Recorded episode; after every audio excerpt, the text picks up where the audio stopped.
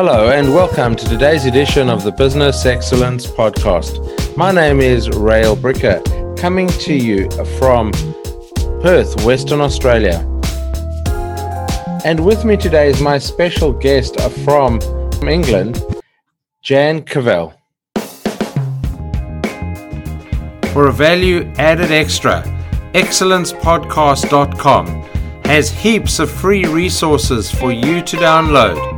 That is excellencepodcast.com. Jan is the author of a book called Scale for Success that was launched in the UK and online versions early 2021 and will actually be launched in hardback in Australia and New Zealand.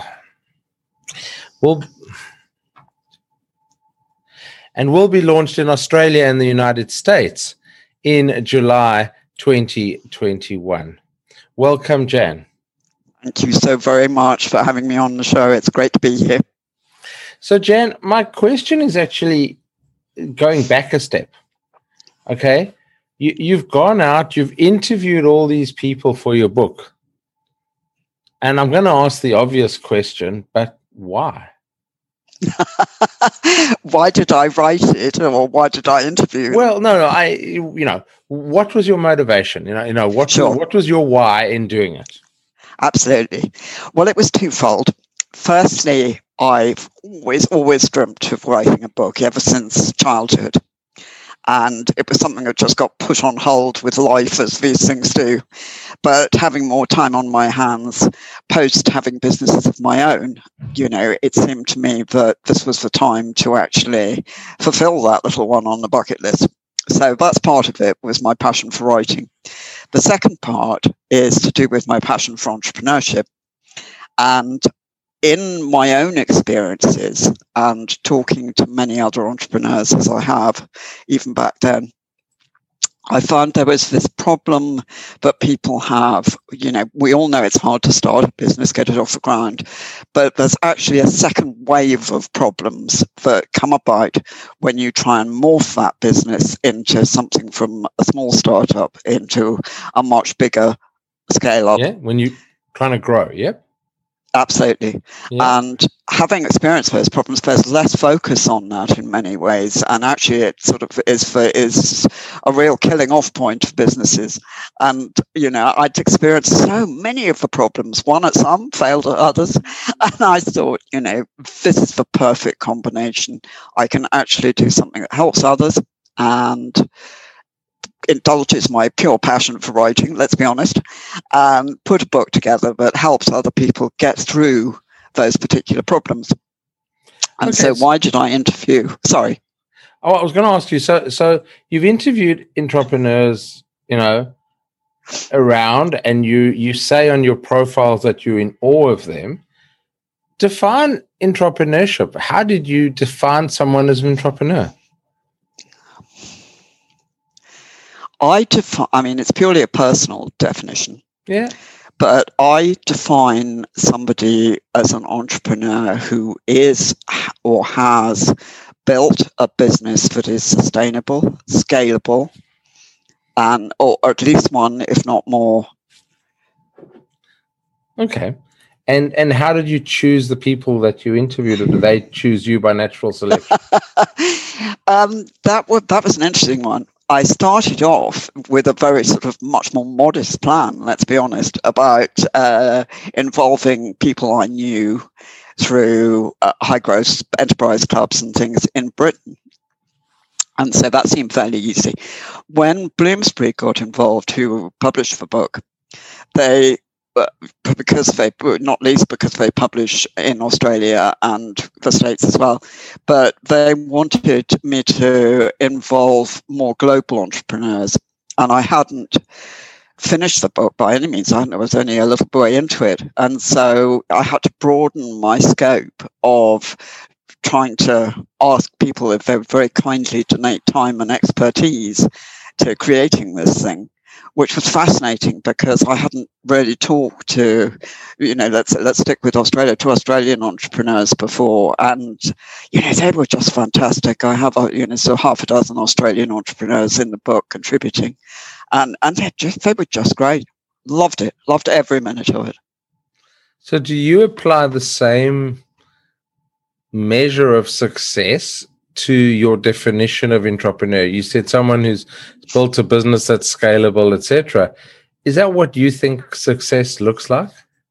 It's an interesting one, because particularly interesting for me in that in the book, for one common factor that, reaches through all the entrepreneurs is I asked each of them what their definition of success was as part of the book. And they almost all came up with commonalities for them. And these are people who are seriously successful. It was a lot to do with freedom. It wasn't so much money. It was freedom to do what you want, which is often provided by money, if that makes sense. And also some form of creating, of give back. There was much more, wanting to create an impact. All those things put together. And yes, sometimes, mostly, with an end goal of eventually building something that they would sell on. Okay. That's a separate one. I guess in all my businesses that I've started and listed one of them in South Africa, I never started it with the intention of selling it. I almost had more noble objectives, and I'm not decrying anybody's objectives, but I meet a lot of people today, and you say, I started my business last week, Tuesday, and I have a plan that in 8 years and 3 months, I'm going to sell it. How fluid of all these interviews, how many of the entrepreneurs actually had a long-term plan? I would say probably about 80%. Okay. That sort of flies in the face of common wisdom that entrepreneurs, my book has a phrase on the back of it that says, business is not complicated. Business is simple. Just dive in and adjust your course while you're moving. So there's always a sort of greater guiding plan, but it's fluid. It's fluid in the way it gets implemented. And there was never a thought of selling. That's interesting. I think it depends on which business. There are a few people in there who've gone on to have listed companies on either the, I can't remember what's the Asian one called, Nasdaq. Or one of the US stock exchanges, there's different forms of selling. There's, if you go crazy with growth to that extent, so I think there's different. It depends at different levels, but I tend to think they have to have some end goal for themselves. Quite a few of the very successful ones, were very determined to make a lot of money in a short space of time to buy the lifestyle they wanted for their families. Or it is ongoing if they want to do, it's much more likely to be ongoing, I think, if they're wanting to create an impact on the world, because, they probably don't want to stop doing that. So we've spoken about where to go, who does this, what success looks like. So they've achieved success. What is the first secret that you've learned from the secret club of entrepreneurs about scaling a business? That I think a lot of people drift into scaling by just growing. I know I did. I was strong on sales. Sales was my thing. The rest of it, not so hard. Sales, yeah. I just thought the business is this great wheeze. If I go on selling, I will grow and I won't have any problems. And I think that, that isn't the way to scale a business, as I learned. you actually have to plan it a little bit more than that, however, to whatever degree. I absolutely get what you're saying about being fluid. You have to, as an entrepreneur, goodness knows, we've seen that in COVID. I mean, you have to pivot, you have to adapt, you have to swerve and, change and all those things. Absolutely right. But equally, if you're scaling, you also need an underlying plan, which you work out a fair time in advance, because you're going to have to look for the right people, put finance in place, all these things, which don't happen. I mean, taking people as an example, if you don't have a plan, it takes a long while to find really, really good people to, in essence, replace you, to step back from a business. They're not the sort of people you can get up today and think, oh, I want one of those. Yeah. And so, it needs planning from start to finish. The systems need to go into place, all the sort of stuff that needs to go into it. And I think a lot of people just don't get that. They just drift into it and then wonder why life is even more hellish than before and more firefighting, and they don't progress further up the scale and or make any more money or any of the things that might be their reasons to be trying to scale and grow. Okay, and so really planning and having the plan in place to accommodate the growth, and whether that is financial or in other words, it's a way of looking at the constraints of the business and how to deal with those constraints, either finance or human resources or equipment or something along those lines. That's the first secret. What else came out of your research? Being terribly careful with which people you get. I think, that was a consistent theme. A lot of people had found that they had made a wrong hire, which we all do sometimes, but the damage that can do can be absolutely catastrophic if you let that person stay in. I had a business coach years ago, and he described that sort of person as an internal terrorist. And, I absolutely get that description, because they may seem charming, they can even be good at your job, but that, because they're one of the lads or whatever, their values are actually, and their charm and everything else, are actually destructing the business, however hard you struggle to develop that culture. They undermine it all the time, and you just get nowhere. You mentioned my favorite word, culture. Yes. Okay. How important is it to design a culture? Crucial. Or does a culture follow the leader in an entrepreneurial business? I think it's become a lot more complex, of course, in the last year and a half, particularly, Australia's been relatively unaffected by COVID, but, the world is moving, and Australia very much with it. There's some wonderful leading companies over there, to recognizing that there is a shift to home working, to hybrid working, and culture has become particularly come into focus because of that, because it's a very different thing to try and create that strong culture where everybody checks in with each other, the water cooler moments, all those things, and the leader's culture and the onboarding and everything else. It's all a different thing, trying to create that in a digital world without that in the office bit. And I think we're seeing a real shift in what's going on in culture at the moment, and with tech leading it, to try and provide better solutions that somehow create a strong culture, for hybrid working in a virtual world. Yeah, exactly. Yes, thank you for helping me out there. Absolutely spot on with what I'm trying to say. It is, that is part of the challenge. Is exactly that is, and that. The human nature, human psyche, is one of warm bodies, and I've been quoted as saying that a few times. But it's the fact is, no person is an island.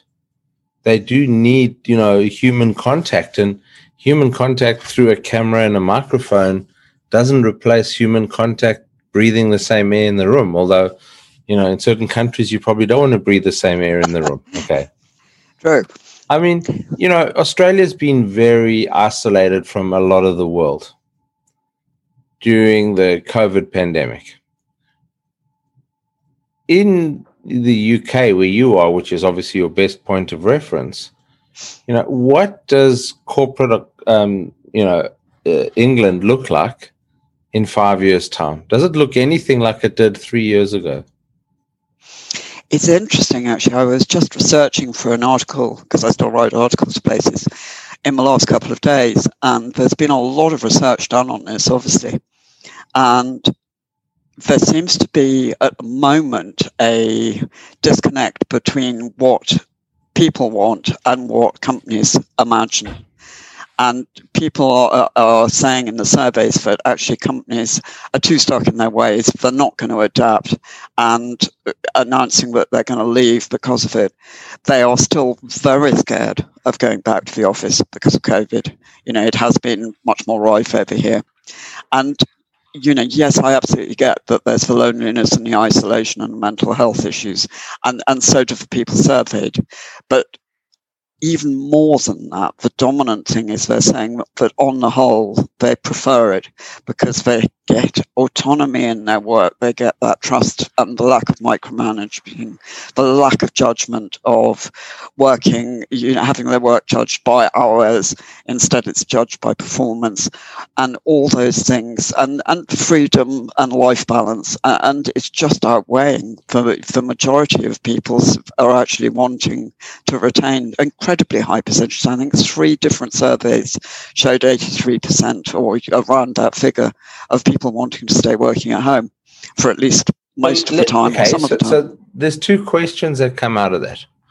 One is the average entrepreneur that I know isn't ready to give up the control of managing the people to KPIs that probably aren't relevant or, you know, performance indicators. Yeah.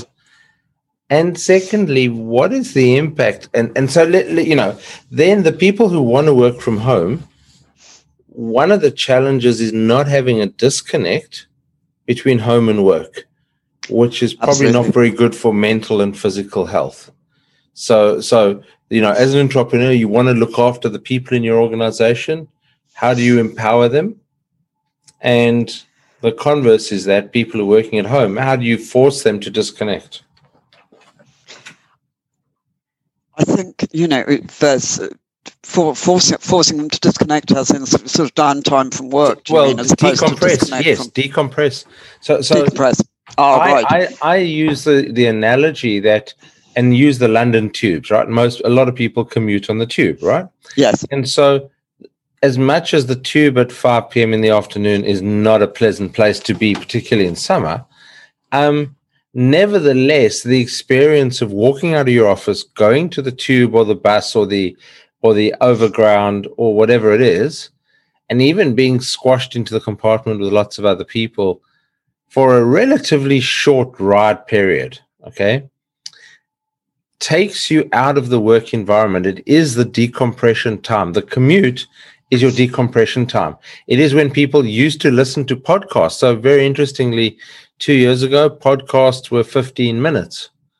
You know, you never ran a podcast more than 15 minutes because that was commuting time across the world, average 15 minutes.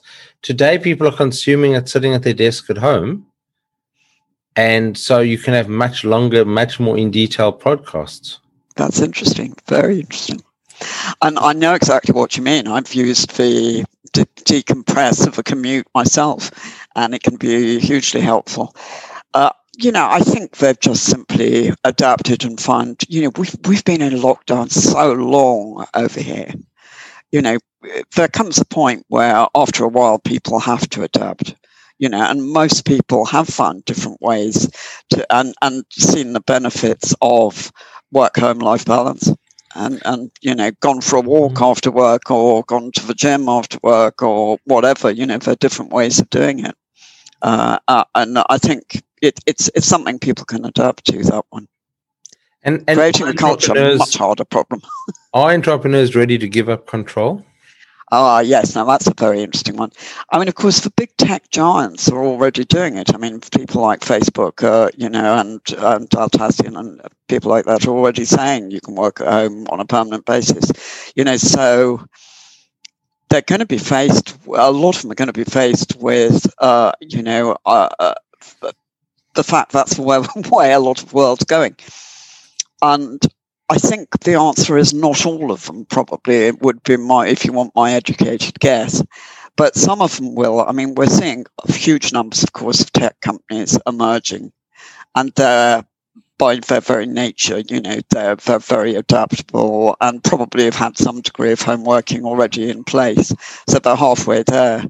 It'll be the old school companies. I do know entrepreneurs who, I'm getting rid of them if they're not coming back to the office and all this, who won't adapt at all, never. So It'll be an interesting sort of division. So you mentioned something about sales, that in your furniture business, which you had for 20 odd years, I believe. Yeah, I did. Yeah. Okay. You went out and sold, and that was how your growth strategy appeared. Your scale came from just selling more, and there's a famous story told of an entrepreneur in South Africa who was a first generation South African, came out of Eastern Europe and started a knitting mill in South Africa and became one of the biggest knitting mills. And there's a story told of him walking through the factory and seeing a machine standing idle. And he said to the worker, "Why is the machine standing idle?" And the worker said, "Because we don't have any orders for those socks." And so he said, "Well, get back to work." He said, "Because if you don't make anything, I can't sell it. If you've made socks, I can go out and sell it." And that was his philosophical view of sales. So, there's a chapter in my book called Business is About Sales. Don't Tell the Marketing Gurus. Well, what has changed in sales, and what are the essential elements you see in the selling process of 2021 and beyond? I mean, as you know, we've chatted about this before, and I'm very pro-sales. I believe it will survive, and there will still be jobs in sales, and I believe it's an essential part of business, to the point that actually, I suggest that most startup entrepreneurs would do well getting a job, and I've often preached this at schools and colleges and things, getting a Saturday job on a market stall or something similar, simply to get that feel of selling. I think it's an essential skill for an entrepreneur. But yes, I agree with you. Selling has changed in lots of ways. It's much more. Goodness, when I started in sales, and I was for I think probably my first sales job, because I had jobs occasionally when I was young, in between starting small ones, was for an employment agency, and it was a telephone sales job, and we were invited into the sort of training day, and they just simply sort of put you in a room to sit on the floor with a tape recorder and tape these sales calls, whereby you had to get through to somebody and make a sale. And the turnover was immense. It was fierce. The majority of people didn't last past 6 weeks, and very, very few lasted past 12. It was all about getting people into jobs. Don't care if they left, don't care if they were miserable, don't care if anybody was happy, but, the client got billed. And that's how sales was in those days. It was a numbers game. Make as many as possible, and to hell with client satisfaction. You can't do that anymore. The market has changed. You have to actually care about your clients and be authentic and engaged with people. Yes, obviously it's important to sell, but, you can't just rip people off and expect to survive. You have to actually care for their outcomes, especially in B&B. You need to, B2B rather, you have to align to that your clients' outcomes and their business success to succeed. And you have to really research too. You know, it's gone from picking up a phone book and jabbing a pen in a trade directory and pushing out a number and hoping for the best. You know, it's become a much more professional job, whereby doing it properly requires you to really research the market. Well, you need to really know your market. I mean, I didn't know anything about job market when I was sitting on the floor in that training session, you know, but now you need to know your market. You need to know about what you're selling and its benefits. You need to research your client before you speak to them, so you've actually got some idea. You need to identify, you know, the BANT in the whole process. You know, all those things. You need to understand, listen to your client and understand where you can solve problems for them. Very different from what it used to be. Well, thank you very much, Jan. That's been a great interview, and I wish you amazing success with your book that is launching in Australia in July 2021, launched in the UK already and on Kindle, called Scale for Success. It's published by Bloomsbury, but it's really your journey into almost an indulgence, but your passion for finding out what makes entrepreneurs grow their businesses and how do they do it. Absolutely. And the fact that, you know, Bloomsbury picked it up is fantastic and published it and all those other things. So, you know, best of luck with that. So people who'd like to contact you either for the next edition of your book and would like to be interviewed, no pressure or anything like that. But, you know, something that you said today potentially triggers something with them. So, you know, what is the best way to contact you? I would absolutely love to hear from people. I do still write articles about Australian entrepreneurs and people all around the world. So just love hearing from other entrepreneurs and writing about them. So the easiest way to get in contact, leap on my website, and I'm sure it's in the show notes below, but it is www.jancavelle.co.uk. Thank you very much, Jan, and thank you for being the guest today on the Business Excellence Podcast. My pleasure. Thank you. This is Rail Bricker signing off for this edition of the Business Excellence Podcast with a short reminder to pop along to www.excellencepodcast.com. That's excellencepodcast.com, and you can find amazing free resources for you to help you on your journey to excellence, and those are available on excellencepodcast.com.